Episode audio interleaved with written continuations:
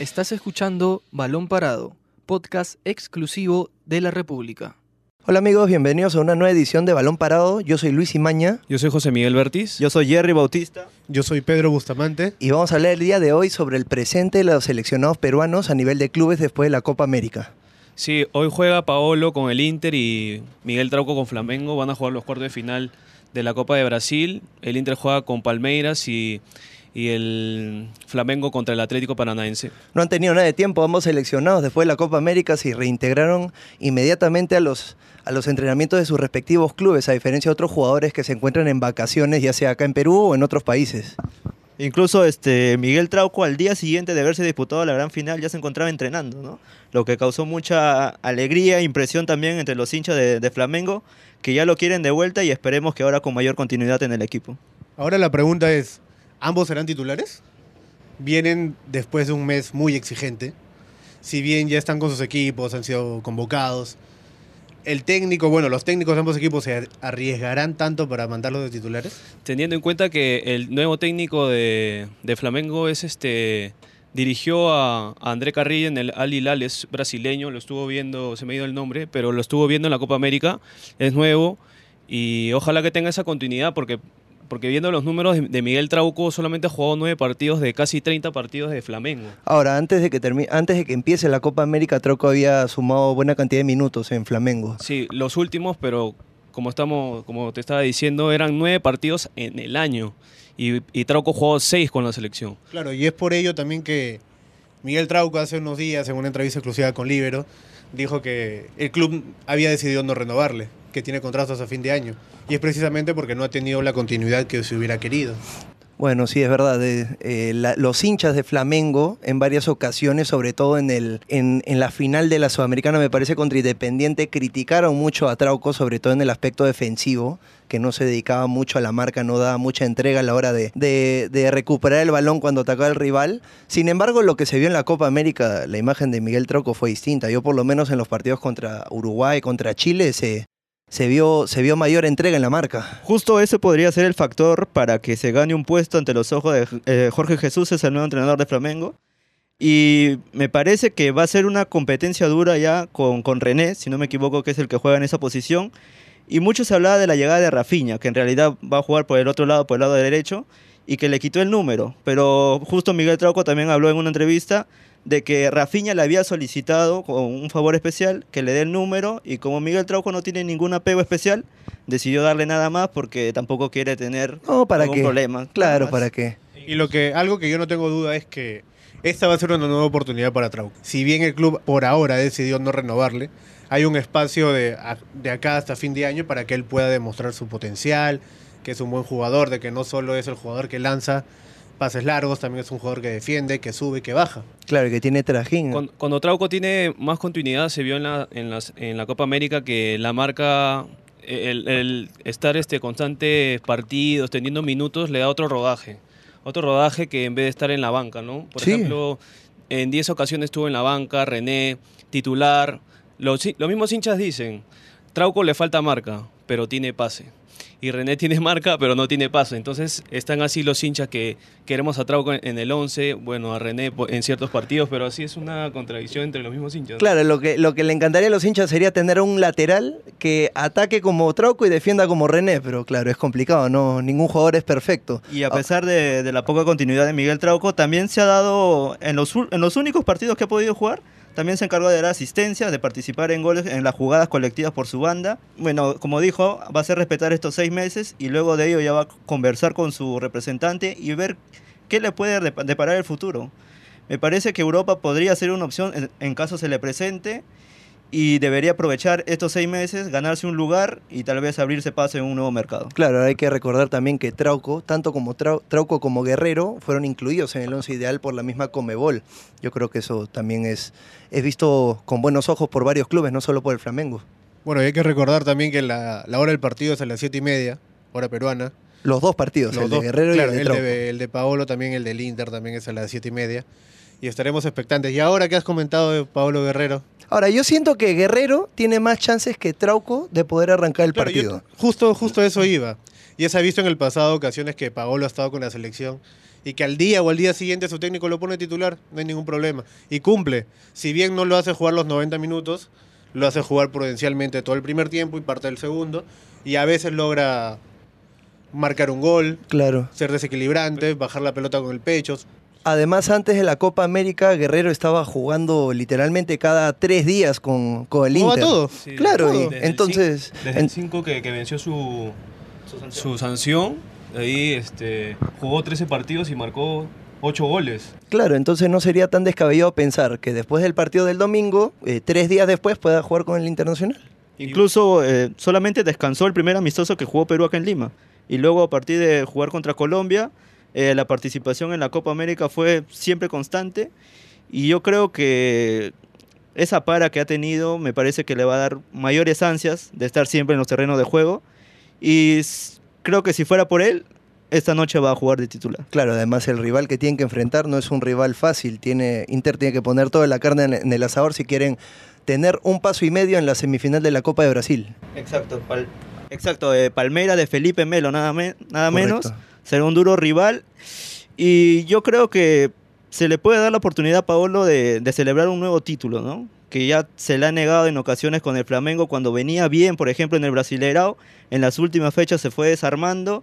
Y me parece que este Inter tiene armas suficientes como también para pelear en el torneo local y también lo que va a ser el reinicio de la Copa Libertadores. Claro, ahora no solo Guerrero y Trauco están metidos en sus clubes, en, los campeonatos domésticos, en los campeonatos de Brasil, sino también medios extranjeros estarían ubicando a Renato Tapia en el Lokomotiv, donde juega Jefferson Farfán.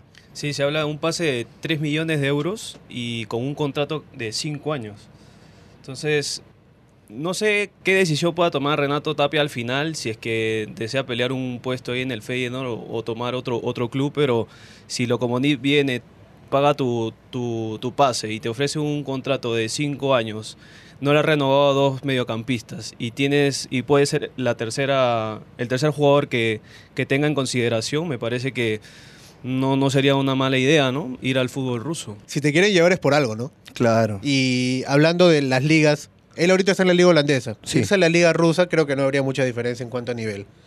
O sea, más que todo creo que sería la oportunidad de ir a jugar. Porque él en, el, en su equipo no, no, no tiene mucho espacio. Tuvo que ser prestado. Exacto, se fue el Willem 2, prestado el Feyenoord y ahora que tienen que regresar, un poco, un poco difícil. Claro, y, y no solo estamos hablando de un equipo cualquiera, a pesar de que sea la liga rusa y a diferencia de la española, la inglesa o la alemana no esté al mismo nivel, estamos hablando de un equipo que pelea en su, en su propia liga, terminó segundo me parece en la temporada pasada y además va a disputar la Champions League, lo cual le permitiría... Fue, fue campeón con Farfán. Correcto, entonces es, es un equipo que compite y, y puede mostrarse a los ojos de Europa eh, si consigue el titularato. Y, pero hay un detalle que puede pesar tal vez en la decisión porque eh, el tiempo que ya lleva Renato Tapia en el fútbol holandés hace que ya pueda aspirar a la, nacion- a la nacio- nacionalidad holandesa y no ocupar un cupo de extranjero. Claro, podría adquirir el pasaporte comunitario. Exacto, le faltan seis meses exactamente para hacer ya tener la nacionalidad holandesa, pero cortar ese vínculo justo ahora le, le haría reiniciar todo ese proceso y me parece que podía, podría esperar un poquito hasta inicio del, del año 2020 y tal vez en ese momento marcharse ya sin la posibilidad de ocupar un cupo en cualquier otra liga, en cualquier otro club, porque ya tendría la, la nacionalidad holandesa. Hay mucho que pensar en ese tema, pero las Es- oportunidades te llegan. claro, Tienes es que tomarlas. ¿Las tomas o las dejas? Es bien difícil que una oportunidad para salir a otro club donde el club te está pidiendo, es un buen club, la liga es de buen nivel también. Es difícil que nuevamente vayan a por ti. Con la llegada de. Pedro, tienes toda la razón. Con la llegada de, de Farfán también al Lokomotiv, Lokomotiv sale campeón después de más de 10 años. Sí. Eh, Hizo historia. Exacto, el, el técnico empezó a ver al, fu- al futbolista peruano de otra manera. Se hablaba de que Flores en su momento, bueno, medios de, de allá lo colocaban ahí, dos jugadores más, Yotun Claro, creo, este, Advíncula, Advíncula también. Entonces, eh, el técnico ve a Farfán y, y también es y Farfán abre camino a otros compatriotas que pueden llegar al club. Le y no solamente al club. las puertas, ¿no? Exacto, exacto. Y, y- y no es nada, no sería nada, nada malo de que Tapia pueda tomar esa, esa oferta que te llega, ¿no? En un momento en el que no sabes si el club va a querer eh, Feyenoord va a querer este, utilizarte en la temporada, prestarte, ¿no? Sí. Ahora, hace unos días también se, se mencionaba que Tapia podría ir al- a la Liga MX, al Cruz Azul, para ser exactos. ¿Ustedes qué opinan? ¿Preferirían que se quede en Holanda, aun- aun- aunque sea la Liga Rusa, o que cambie su... o que muestre su fútbol en la Liga Mexicana? Yo creo que la preferencia es estar en Europa. Eh, si bien la Liga Mexicana también es competitiva, tiene a jugadores de renombre, en, por ejemplo Guiñac que juega en el Tigres, eh, pero me parece que es preferible jugar en Europa en un- me parece, nivel de máxima exigencia, donde también tienen participación en la Champions. Y creo que, no, no, no lo considero un retroceso, pero sí me parece que disminuiría su nivel llegando acá a la Liga MX. Y yo si fuera Tapia me quedaría en Europa, ya sea en el Feyenoord o tal vez aceptando la, la propuesta de Lokomotiv. Ahora, ¿se imaginan ver esa volante de Cruz Azul? Uy. Tapia, Yotun, la volante peruana. ¿Se imaginan qué tan beneficioso sería para la selección? Por supuesto. Que se conozcan más, que jueguen juntos, que... Bueno, pero de todas maneras creo que lo mejor sería quedarse en Europa. Sin desmerecer a México, que sabemos, sabemos que es una buena liga, tenemos un montón de jugadores allá. Europa es Europa en el fútbol. Pero po- podría darse, ¿no? Que venga a la Liga Mexicana, pero en su momento también se le, criticó, se le criticó a Yotun que dejó Suecia del Malmo, teniendo posibilidades de ir a otro- otros clubes y venir al Orlando City. Y lo mismo con Flores también. Y al final terminó en Cruz Azul, en un equipo grande de México. Entonces, Yotun ha, ha respondido y, y respondió bien en, en Orlando City. No marcó tantos goles, pero era titular. Para el principio sí le costó un poco. Eh, sí, sí, le costó un poco. Entonces, como decía Pedro, te- se imagina esa volante en Cruz Azul, Tapia y Otún de la selección peruana, con miras a la Copa América y a las eliminatorias. Claro, si algo se ha demostrado en la selección peruana es que cuando tienes al equipo junto por un largo tiempo, donde tienen todos los días para compenetrarse, para generar una mayor cohesión, eh, el, equipo sale redondo. Entonces, en el caso de Tapia y Otún, si quedan por lo menos una temporada entrenando a la par y, y juntos, sería lo máximo para la selección peruana de cara al- a las eliminatorias para Qatar 2022 y para la Copa América 2020. Claro, consolidando lo que sería esa, esa volante central que, que nos ha vendido, rindiendo buenos frutos, ya llegando a obtener este segundo lugar en la Copa América. Y la, la mejor medida ha sido en la Copa América, donde todos están juntos, compenetrados, el equipo se entiende, va encontrando su mejor ritmo, muestra su mejor cara y nos, nos da estas, estas grandes alegrías en el fútbol. Y la verdad que tenerlos juntos sí podría ser un valor aparte para, para ambos jugadores y más si se trata en un sector donde Perú ha tenido la mejor característica a lo largo del proceso de Ricardo Gareca. Teniendo en cuenta también que, Cruz Azul, perdón que de este dato, pero Cruz Azul desde que ha vendido a Marcone no ha encontrado otro jugador que se parezca a sus características, ¿no? Entonces teniendo a, a Yotun y con Tapia jugando titulares y que llegan a la, a la selección mostrando un nivel alto, no que, por ejemplo, Tapia venía sin minutos y Yotun de titular, entonces había un desnivel en el medio, ¿no? Entonces teniendo los dos al nivel tope, que Gareca ya no le necesite implementar más cosas, si no llegan a competir, sería otra, otro extra al medio campo peruano, ¿no? Sí, sería fantástico. Ahora, claro, este, como se había dicho antes, Tapia necesita priorizar, necesita saber qué es lo más importante en este momento. Tapia como un jugador joven, a diferencia, por así decirlo, de un jugador de 30 años o mayor, eh, necesita sumar minutos, necesita mostrarse, necesita, necesita consolidarse en un equipo para que ya sea en Europa o, los mejores equipos de América lo puedan ver con otros ojos y lo puedan adquirir y que, sea, y que sea un fichaje donde no termine siendo suplente como ha sucedido en varios casos, sino que, que pueda entrar, que pueda ser titular. Ahora, también el día de hoy eh, se dio una conferencia de prensa en la Videna, donde Ricardo Gareca contestó varias preguntas en lo que fue el rendimiento de la selección peruana en, el mismo torneo y con respecto a algunos jugadores, por ejemplo, en el caso de Carlos Zambrano. Antes de, de comentar todo lo que dijo Ricardo Gareca, me parece una muy acertada decisión por parte de él, después de un mes muy intenso, incluso más por los partidos amistosos que se tomó aquí en Lima. Tomarse un tiempo de vacaciones, como él dijo. Primero se va, va a descansar, va a pasarla con su familia, para luego tomar y reevaluar todo lo visto. Uno, que, uno, uno de los puntos que me queda muy, muy en claro es que Ricardo Gareca dio a entender que quedó conforme con el rendimiento de sus futbolistas. Pero eso no les asegura nada a ninguno de ellos. Cuando se le preguntaban por, cierto, por ciertas individualidades, sí dijo que le gustó, que está conforme, pero que depende de ellos mantenerse. habló, creo que el, el- el ejemplo y la pregunta fue por el lado de la defensa, ¿no? De Zambrano con Abraham, que recién se conocían, Abraham estaba jugando los amistosos, Zambrano estaba lesionado, no jugó, y contó un poco de que vio que se complementaron inmediatamente, porque le, le consultaron sobre Santa María también, ¿no? Claro, porque lo, lo de Abraham fue muy, muy polémico. Claro. Se, su- se suponía que Santa María era el dueño de la defensa central por la izquierda. Más que polémico, sorpresivo. Sí, también. Entonces él contaba un poco que en los entrenamientos este, se complementaron, había sincro- sincronización de tiempos, uno este, le ganaba la dividida al otro, entonces se complementaron y ahí es donde va el tema de Santa María, ¿no? Da a entender que como que Santa María no... En, es- en este momento, para la etapa de la Copa América, le faltó un... dejó como que le faltaba el nivel de los amistosos y lo que había mostrado en el club. Y si él lo ha visto, si el, dire- si el director técnico lo ha visto, el comando técnico lo ha visto, decidió ponerlo hacia un costado solo por ahora y elegir a Abraham es por algo. Y eso rindió sus frutos en la Copa América, porque vimos una defensa entre comillas sólida, salvo el partido que Brasil nos golea, pero lo demás cumplieron muy bien. Y, y la- y el, el primer cambio en la defensa siempre era Araujo, ¿no? Bueno, por el caso de, De Zambrano. de Zambrano que salió lesionado, pero después eh, eh, Santa María no tuvo minutos y ya ayer contaba Luis que el, Atlas ya estaba por comprar su pase, entonces, ¿qué hubiera pasado si quizás Santa María hubiera sumado minutos? Claro, ahora, como, como decía José Miguel, en los dos últimos amistosos, contra Costa Rica y Colombia, se jugó con, con la dupla Abraham Araujo.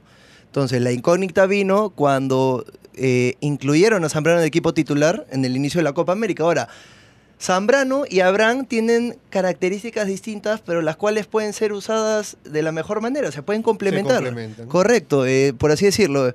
Zambrano es un jugador más del choque, Más sólido. más sólido, eh, bloquea bien por arriba.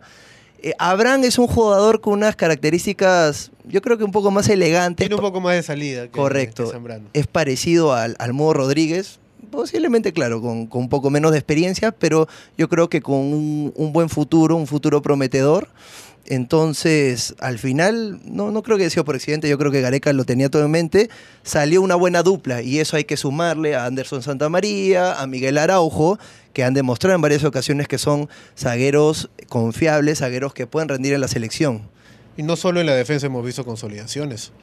En la volante hemos tenido la presencia de Bayón, jugador que hemos recuperado, lo mismo que Christopher González, la aparición de ahí media intermitente de Andy Polo, pero me fijo en los dos primeros que mencioné. Ambos tenían una cierto, cierta duda si iban a ser utilizados o no. Más me refiero por Bayón, porque Bayón venía de reemplazar en la nómina a Paolo Hurtado. Era un jugador llamado emergencia. Pero Ricardo Gareca lo utilizó, lo utilizó en- entrando en el segundo tiempo y brindó la solidez que en ciertos, que en ciertos partidos necesitábamos. Sí, además estamos hablando de un jugador que está consolidado en la liga chilena, que no es una liga cualquiera, es una liga donde eh, hay demasiado físico, hay demasiada velocidad. Y para un jugador, para que un jugador como Bayón se mantenga de titular, tiene que estar haciendo las cosas bien. Y además hay que sumar que falta la presencia de Aquino, que es un jugador que la rompió en el Mundial, en los amistosos contra Alemania y Holanda también demostró que tiene condiciones para pelear con los mejores países del mundo. Gareca comentó en la conferencia también que le gustó que Bayón, eh, bueno, volvía también casi los mismos años que Zambrano, tres años, y contó que le gustó que, que se haya acercado más al arco, que eh, tenido buenas salidas, en la marca. Creo que Bayón ha marcado un gol o tendrá dos goles en Chile. El año pasado con Cristal también marcó varios yo me acuerdo goles. que Gareca recalcó de que ya lo venían siguiendo desde el año pasado en Cristal. Porque en Cristal cumplió un buen papel y es por ello que también lo llevan a la Liga Chilena. Claro, y lo ven y venden el, el pase en más de 800 mil dólares, creo, ¿no? Más o menos. Sí, por ahí fue. A su edad. ¿Cuántos años tiene Bayón? 30 y... 30 me parece, 30 años me parece que tiene Entonces, el año pasado a Cristal le salió todo redondo porque hicieron ventas, vendieron a Gabriel Costa, que fue una de las preguntas también que le, le hicieron al final, si lo tenía en consideración. Él dijo que también lo siguen a Gabriel Costa, es peruano y que él, nacionalizado peruano, perdón, pero él quiere estar en la selección, entonces también. Sí, pero ha perdido mucha continuidad en Chile. también. No y le las ha ido críticas. tan bien, pese a estar con su papá Mario Salas. Porque él es- ha sido básicamente su papá en Sporting Cristal, que lo lo pidió. Y se fue a Chile. El nivel no ha sido el mismo, claro. Ha anotado algunos goles, pero no ha sido el mismo nivel que ha mostrado con Sporting Cristal. Incluso ha sido criticado en la mayor parte de esta- del inicio de la temporada. Y más con la eliminación en la Copa Sudamericana, cuando parecía que ya tenían todo avanzado, perdieron en casa y fueron eliminados por penales.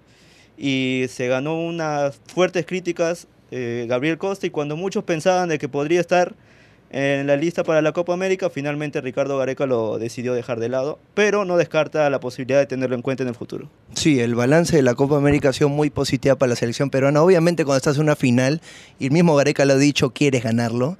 A veces hasta lo preguntaron en la conferencia. eh, da, un sinsabor eh, habiendo quedado segundo porque en el último partido lo perdiste, a diferencia de haber quedado tercero, que es el partido que ganas. Pero igual es un balance positivo, se han recuperado varios jugadores, se ha, yo siento que se ha aumentado el universo de jugadores y eso que faltan varios, por ejemplo Nilson Loyola también, que recién ha fichado por Cristal. Tiene que recuperar su nivel en Cristal. Y claro, si recupera su nivel, yo creo que va a ser un fijo en, en la convocatoria. Mencionaste a Loyola, mencionaste a Aquino, falta Pablo Hurtado. Pablo Hurtado también. Quién sabe por ahí Jordi Reina. Otras variantes. Beto da Silva si consigue un También. equipo que posiblemente sea Cristal o Alianza, dependiendo cómo vayan las negociaciones. Benavente también. Benavente también. Ahí han- ha, ha ex- ha extendido el universo de jugadores en los cuatro años que ha asumido la, la dirección técnica de la selección peruana. Y también, eh, ya que se vienen los Juegos Panamericanos, también dijo que iba a haber lo- los, los futbolistas que nos van a representar ahí, si es que en algún momento pueden tener su oportunidad en la selección mayor. Entonces se van a ir, eh, el universo de jugadores se va a ir ampliando y, y yo creo que esa va a ser una medición también en los Juegos Panamericanos. ¿no? Claro, en los Panamericanos está Quevedo, está Gianfranco Chávez de Cristal, está Pretel, jugadores que fueron tomados en cuenta en la nómina de 40 de la Copa América. Quevedo, Gianfranco Chávez estuvieron ahí, a Pretel lo llevaron. Eh, Gareca mencionó que a Pretel lo venían siguiendo, no es por las puras que se le ocurrió de la noche a la mañana llevarlo, porque fue también muy criticado el llamado de Pretel. Ahora los Panamericanos, acá tenemos que ganarlos. Somos la selección local. No es fácil, pero- No es fácil, pero se tiene que ir a ganar.